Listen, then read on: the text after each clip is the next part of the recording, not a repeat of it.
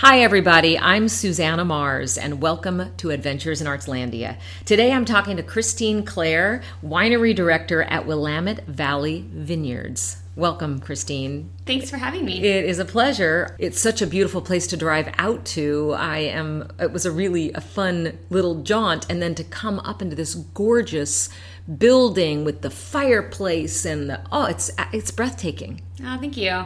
It's something I can definitely attest to. Growing up at the base of the vineyard here, is the views really don't get old. Right, and I think I read you were a soccer player. Mm-hmm. And used to work out around here. Yeah, I mean, vineyards, you know, are planted on hillsides, and what better area for conditioning than running up and down the rows? Uh-huh. I mean, definitely a love-hate relationship with the vineyard at that time, but mm-hmm. um, now I really understand that, you know, those hillsides are what gives us that great exposure for the sun, mm-hmm. and is really beneficial. Yeah, it was interesting, too, to think about your life being here in Salem, mm-hmm. and the wine industry really blossoming probably just just a little bit before you were born. Right. And so you've really grown up alongside the wine industry. Yeah, I mean, our Oregon in wine... In Oregon. Right. Our Oregon wine pioneers, you know, came up in the early nineteen sixties in Roseburg, mm-hmm. and then, you know, in the late sixties up here in the Willamette Valley. So last year, we celebrated fifty years of Oregon Pinot Noir here. Mm.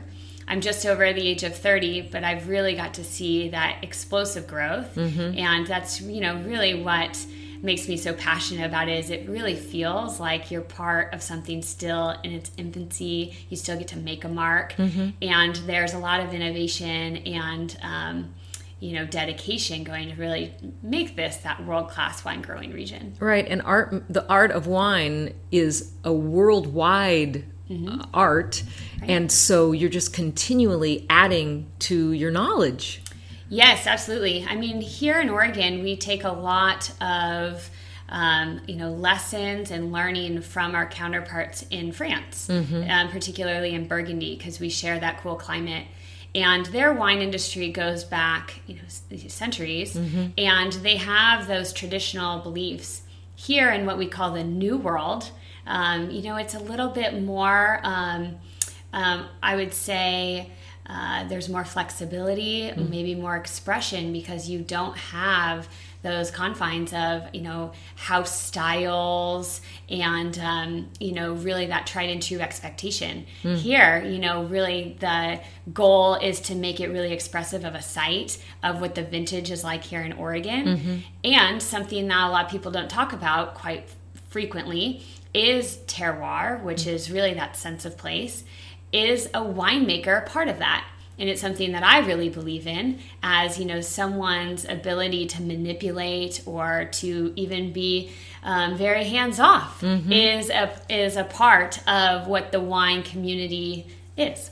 Right. So would you say a, a more traditional winemaker would leave be more hands-off, mm-hmm. because they're letting the ground make right. the art, make the music of the wine? I think so. I think that there's a lot of people that really are seeking that purity. Mm-hmm. And, um, you know, when I was first starting to make wine, a lot of the advice I would get from, you know, the wise winemakers around here was, you know, sometimes the hardest thing to learn in winemaking is the patience to do nothing. Mm. And I've always really liked that, is a lot of times, especially when you haven't had experience with a site or a lot of vintages, like I hadn't at the time, the thing is you get um, almost anxious about trying to, almost trying too hard to make something maybe that isn't there. And it's completely acceptable in cooler vintages in Oregon, or rainy vintages in Oregon, or challenging vintages in Oregon, to just kind of let the wines really speak for what that time was. You know, wines are very much a reflection of, you know, the growing season, what was taking place at that time. Hmm. And it's okay if they're not one hundred percent perfect. They still have a lot of character. That's so interesting. I never thought of it that way, but it's almost like looking at a photo album. Right, absolutely. I love that we now have a library here. We're actually, you know, here sitting in mm-hmm, it today. Mm-hmm. And one of the things that, um, what I, the feeling when I walk in here is kind of like that collection of all those experiences. Mm-hmm. You know, right in, we just moved the two thousand ten and eleven vintages into this room. Mm-hmm. Those were considered the coldest and rainiest vintages in Oregon. Mm. Those were also the vintages that I was just starting out. So mm. to me, some of my most vivid memories. And now I almost think of every vintage following as being easy.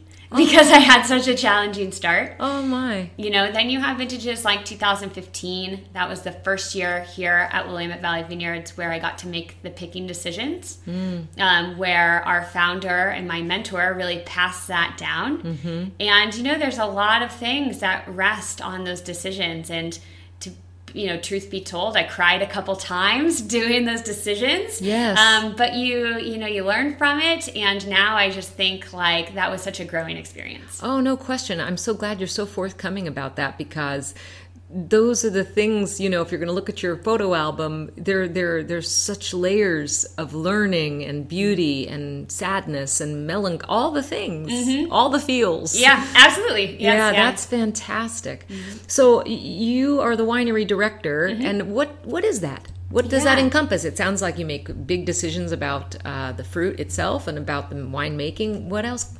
Right. Yeah, it's a very hands-on position with a lot of different departments here at the winery. So mm. I oversee winemaking, um, but I'm supported by a great team with our head winemaker, Joe, that you're going to get to speak with. Mm-hmm. Also our assistant winemaker, Gabby, um, our production manager. So a lot of people that make, you know, that are really the ones that are part of crafting and making the wines. But I get to support them um, with our production planning, with our stylistic goals. Then I also oversee our vineyards. Mm-hmm. Um, where we have an amazing the physical. Mm-hmm. Yeah. Mm-hmm. Yeah. So we farm over five hundred acres across mm-hmm. the Willamette Valley. It's something that we take a lot of pride in, is farming our own grapes. Mm-hmm. So we're considered a state grown. Right. That's for, so interesting and unique. Right. For our Pinot Noir programs, it is definitely um, something that um, is one of the. You know, our real goals is to control the quality. Mm-hmm. Um, and so more than just overseeing the vineyard plans, it's also where we purchase land to plant future vineyards. Mm-hmm. Because you're making decisions that will carry on well beyond my lifetime. Mm-hmm. You know, sometimes you don't even know the quality of a site for twenty, thirty years. Mm. So a lot of times when you're When you're looking at these, you're looking ahead to see, well, what's Oregon going to be like then? Mm-hmm. Doing, you know, where are the microclimates that we really want to be in? Mm-hmm. Um, and then I also get to oversee our direct sales. Um, so that's our tasting rooms, our wine clubs, our winery ambassador tour programs. Wow, that's a lot. Yes, I love that part mm-hmm. of the business, because that's really where it comes alive for our guests. Mm-hmm. Um, and then also our marketing, which is, you know, our goal is to tell our story through wine, mm-hmm. that Oregon story that mm. we really um, are drawn to. Mm, that's so wonderful. Well, speaking of the story, uh, there's going to be a giveaway of one of the suites here, which is a beautiful place to stay. And Artslandia is going to have a contest. And I can tell you right now, you are going to want to enter the contest. It is a magnificent spot. And tell us a little bit about what that will entail. Yeah, it's a true getaway. Mm-hmm. I mean, it's really unique here that we have winery suites that directly overlook the vineyard. And that's a really special and beautiful thing to wake up right, mm. and, um, you know, overlooking the vineyard. It's really, um, it's really breathtaking. In addition to that, we have a... Um, a restaurant here, so we do beautiful food and wine pairings. It looks delicious. Yeah, I so there's pictures. Really no reason to leave. You know, we have no. wine, food, great accommodations. And then you also get a private tour mm-hmm. of the winery, an hour and a half, and it just sounds like a lovely, lovely way to spend some time with someone who you want to talk to for a bit. Yeah, that's a really, um, it's a really great in-depth experience where it's led by a winery ambassador. They are very, very knowledgeable in what they do. Mm-hmm. And you really get to go behind the scenes, like you said, and really understand how wine is made, mm-hmm. um, the aging process, all the handwork that goes into just one bottle of wine. You mm. get to see for yourself. Even if you come during harvest, maybe we'll put you to work or bottling. Mm-hmm. So there's, um, you know, there's a lot of great um, components to the tour. Hmm. So how did you get started in the wine business? I knew you grew up around here, but what actually lured you into it? Yeah, I think growing up, you know, it definitely wasn't um, a de- you know a decision early on, as you're not a wine drinker early on in your life, mm-hmm. but it must have seeped into my subconscious, because when I went to Oregon State and was really learning about, you know, our Oregon emerging businesses and industries, and I've always really been drawn to agriculture. My family um, comes, we're long family history of farming. Mm. That, um, you know, I came up to the winery and asked for an internship. Mm. I was, you know, one of those bright-eyed, just wanted to get in and learn everything I could. And so at that time, our founder, Jim Bernau, hired me, and I got to come and start working in marketing. Mm, that's so generous, too, that that was afforded you. That's wonderful. Right, yes, and really flexible because I was still a student, but working up here about mm. three days a week. Mm. And that just really opened my eyes to the world of wine and mm-hmm. to Oregon's special, special place in um, in that world. And it was, you know, I think that as Oregonians, we take so much pride in what our natural resources are here, mm-hmm. and I, you know, really feel that way. And so it made me want to dive deeper, and I went and um, went back and took a lot of classes in enology and viticulture. Mm-hmm. Um, I also did a lot of wine certifications to really get that formal knowledge.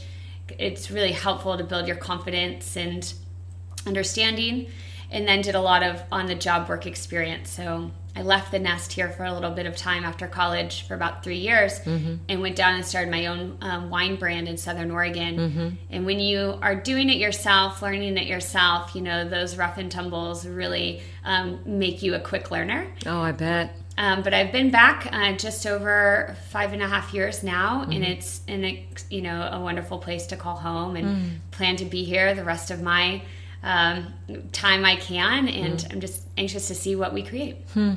What types of wines are you drawn to at, from the tasting perspective, and then from the story perspective? Mm-hmm. I just think that's so interesting, because I'm sure there's some that you're drawn to from a, a taste, right? Uh, you know, but then also, as you said, the climate, the seasons. What seasons? Is there one in particular? As you said, the first one was so rainy. How does that reflect it in the wine? Mm-hmm. That's about five questions all I rolled know, up in one. I was just going to say where to tackle that. Yeah. I mean, I would say, you know, overall, I'm most interested in making wines that really are reflective of their site and their mm-hmm. place. Mm-hmm. And there's some varietals that are just more prone to do that than others.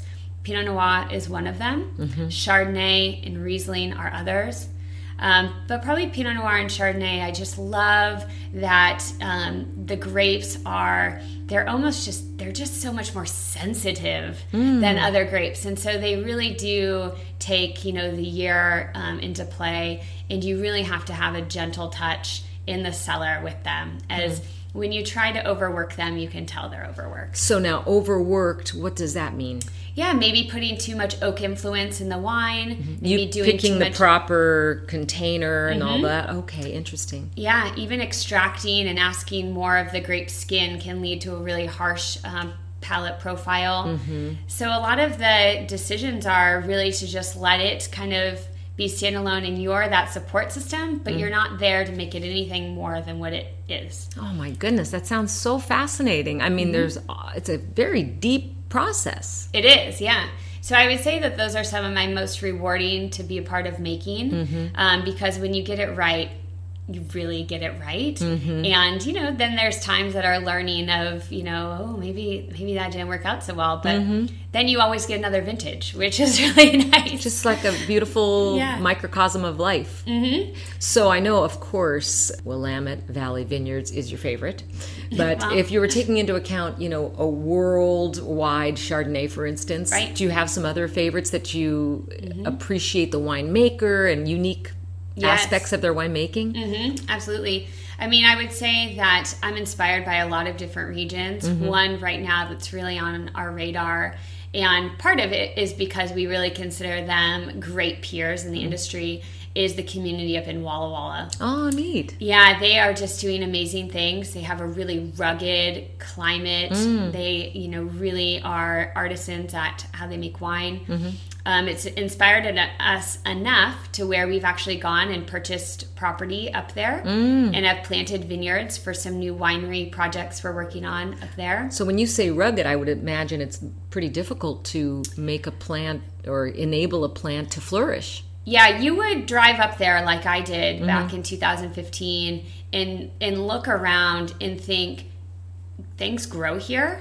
Oh. It is arid mm-hmm. and, you know, high ele- higher elevation, mm-hmm. um, fractured basalt. It really doesn't look like there's even soil in some places. Mm. And then you find that those are where some of the best wines are made and grown. So but, explain that, because I, I remember reading something about this, but I don't have very much knowledge. Mm-hmm. But it's about how hard the plant has to work yep. to to flourish and to create a fruit. Yep. Yeah, so one thing about wine grapes is I try to, in all my analogies tend to relate to how people are. Mm-hmm. So a vine that is working and struggling so hard trying to survive, you get to that level of survival and, you know, what did you gain along the way? A lot of character, mm-hmm. a lot of resilience, mm. and that's all shown. So grapes that are in, you know, fertile soils where things come easy to them are usually not your most complex. Huh. And a lot of times that's just like sounds people. like the sounds like The Bachelor. Right. Yes. Our founder loves watching The Bachelor and telling me all sorts of psychology lessons from that. Yes. I shouldn't have shared that. No, I love that. That's fantastic. I think you yeah. learn people's true colors on those reality shows. Right. It just you see people who have had to Uh, go through things, and I think you're right. It brings mm-hmm. lots of character. That's a great analogy. I love it. Mm-hmm. I could talk to you all day. I can tell. You're so knowledgeable. I really Thanks. appreciate it. Yeah. And so wine, we, we were saying earlier, is the great connector. It is. And if yeah. you, every time you go to taste wine, you end up talking to the people in the tasting room and the people who are in the room with you, the people who are pouring the wine.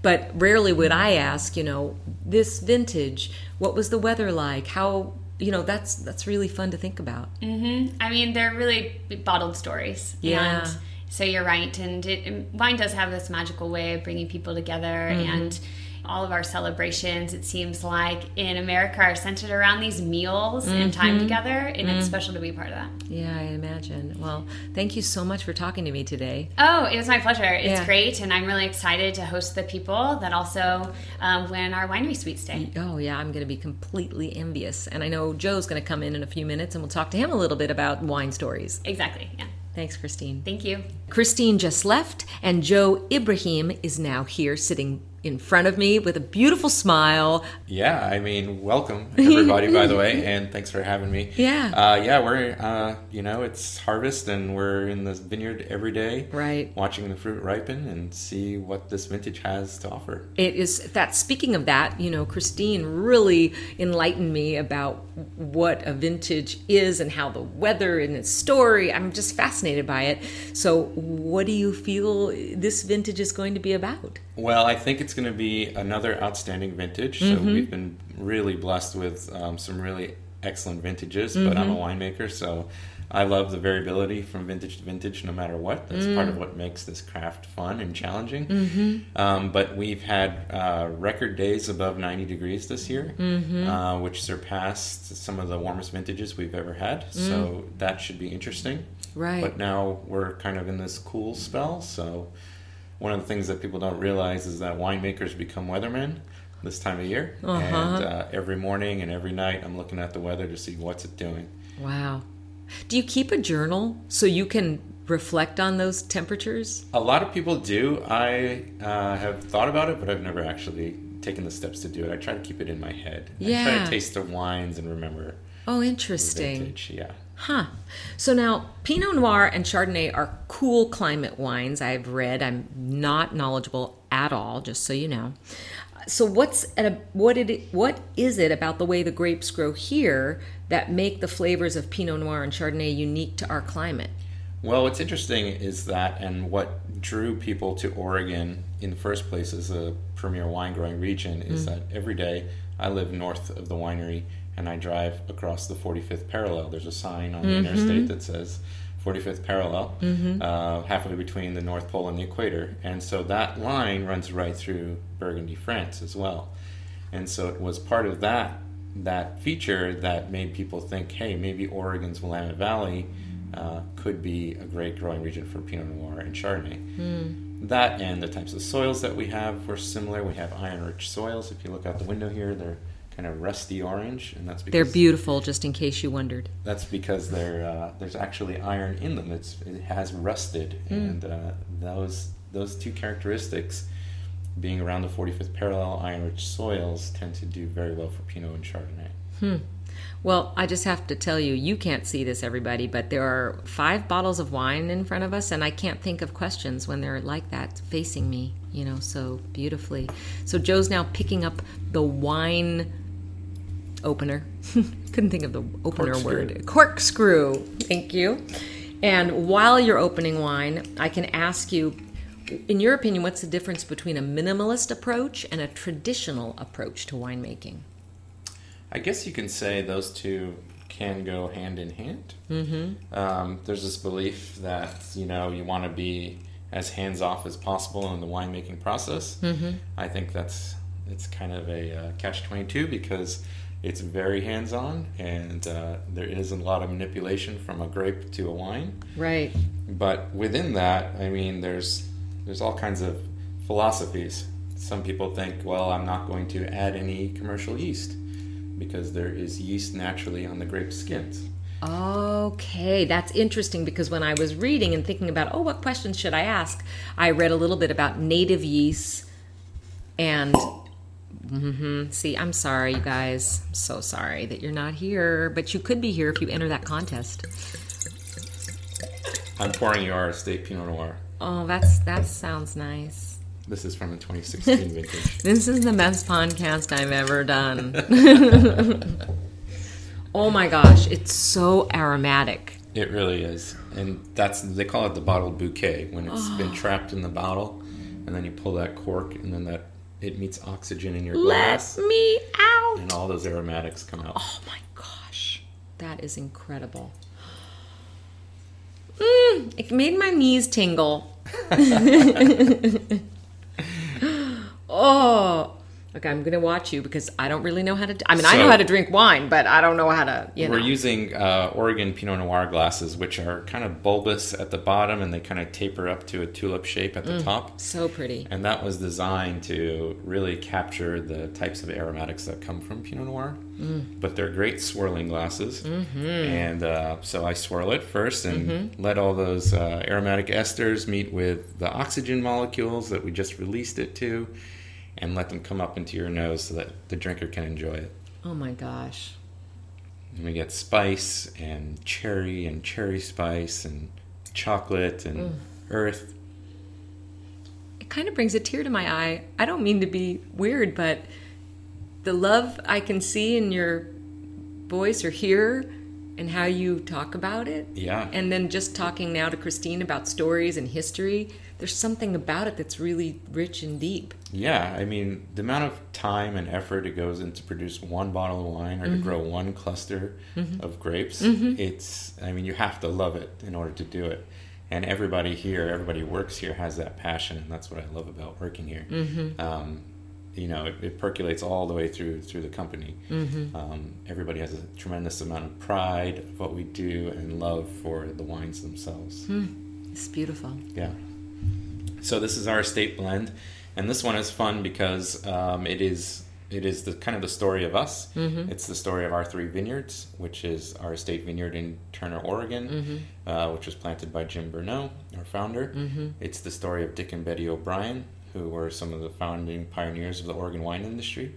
Uh, the Elton Vineyard, which is in the Yola-Emity Hills, and the Tualatin Estate Vineyard, which is planted in Forest Grove by a man named Bill Fuller, mm. who's now uh, eighty-two, he oh. reminded me yesterday, mm. and still making wine with us today. Mm. Um, so three iconic vineyards come together into this one bottle. I never thought it would a fun birthday present to give someone a bottle of wine the year they were born. Oh, From yeah. The, you know? Yeah. A lot of people will get a bottle of wine the vintage of the child's birth, mm. and then when they turn eighteen or twenty-one, they oh. get that bottle. Oh, that's a fun idea. Yeah. Huh. Should we try another one? Yeah, why not? I didn't try this one yet. Oh, yeah, try Should it. I try it? Go for it. I'm always um, a little oh. weary about the slurping and spitting sounds, so that's oh. what I did. It's delicious. Mmm. Oh, that's incredible. Mmm. And Mandy told me that the O'Briens were both teachers. They were. I think that's so lovely. All right, I'll put that one aside, sadly, because there's another one coming. Yeah, so that's the blend of the three vineyards, and now we're going to taste uh, the Elton Vineyard, which is one of the individuals. Mm. And that they're all from the Elton Vineyard, all the grapes.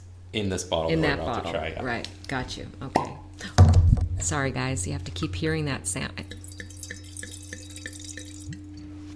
Oh, it's another beautiful color. Oh, it's fun to compare them, too. Wow, they're really different. Huh. Different vintage years. So the estate was twenty sixteen, and this is twenty fifteen. Ah. Both were really warm vintages. Is that right? But the yields were lower in sixteen, which meant that the wines were more concentrated. There was mm. less grapes on the vine, mm. which is another big factor that we face year to year, mm-hmm. is how much the vines will actually produce. Wow. Take a deep breath so I can really get the full experience here. And what's neat about this one is that the vineyard was planted in the seventies, and so some of the vines are extremely old. We call them heritage vines. Oh. And there's a lot of holes in the vineyard where vines have died and we haven't replaced them, and mm. it has this kind of, uh, I don't know, heritage feel to it when you're oh. walking through the vineyard. They're still producing, and they're mm. still producing lovely wines. So mm. we just leave it and let it do its thing. That's so interesting. I never thought about it. You can't replace them because they're not the same vine. They're mm-hmm. they're different. What's interesting is that if you plant a new vineyard today, mm-hmm. it takes three years for you to get fruit. Mm-hmm. And, you know, if you tasted that fruit, that first vintage, mm-hmm. it's almost like, I don't know, it's kind of got this juvenile energy to it. It hasn't really come into its own yet. It's mm. big, it's bold, it has a lot of color.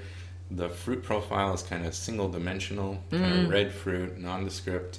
But then as it ages, as the roots go deeper, as it comes into its own... Fights for water and... It gets its own personality, yeah. Right. Oh, that's so fascinating. So these old vines would be an absolute shame to pull out of the ground. Oh, gosh, yeah.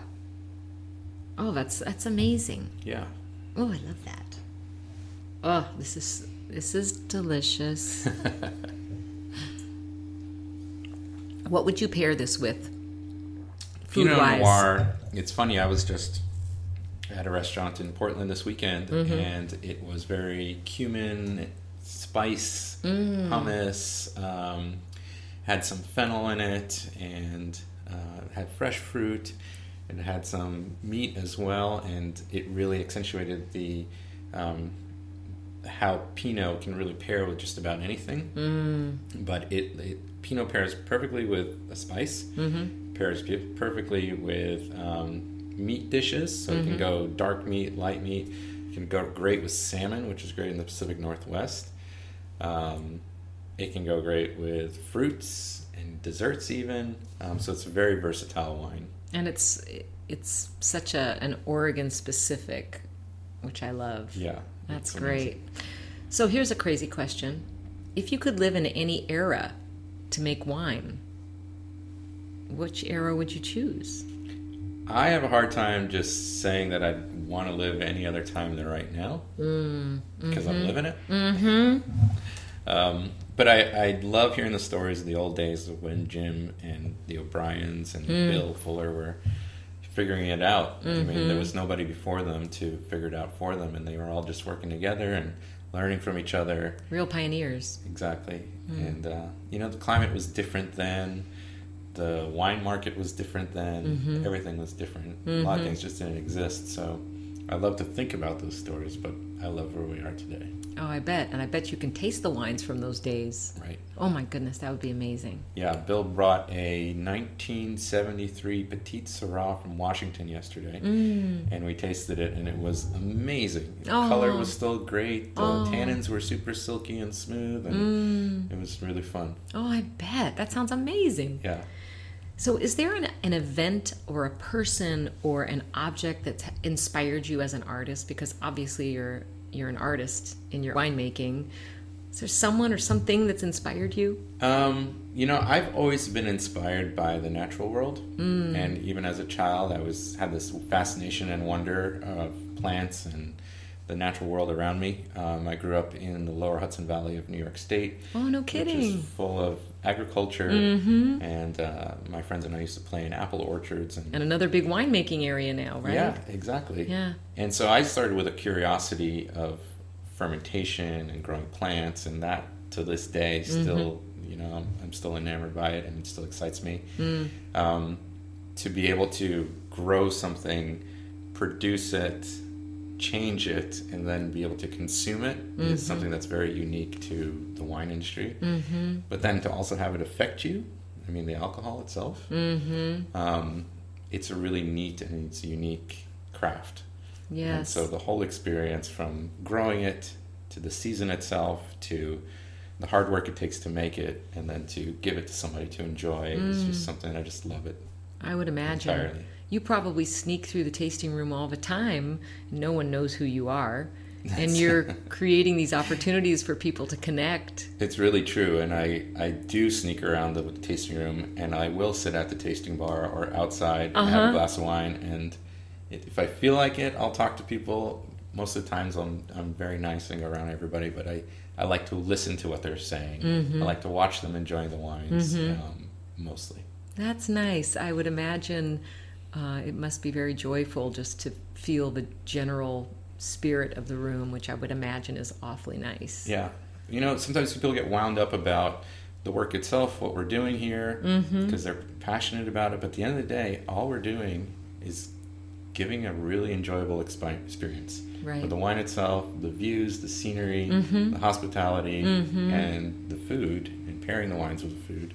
That's really all it is at the end of the day. Mm-hmm. And so I try to bring them back down to earth. Oh, two things come to mind. First of all, uh, there's going to be a fantastic contest so that Artslandia listeners and readers can come here and spend the night in one of the beautiful suites.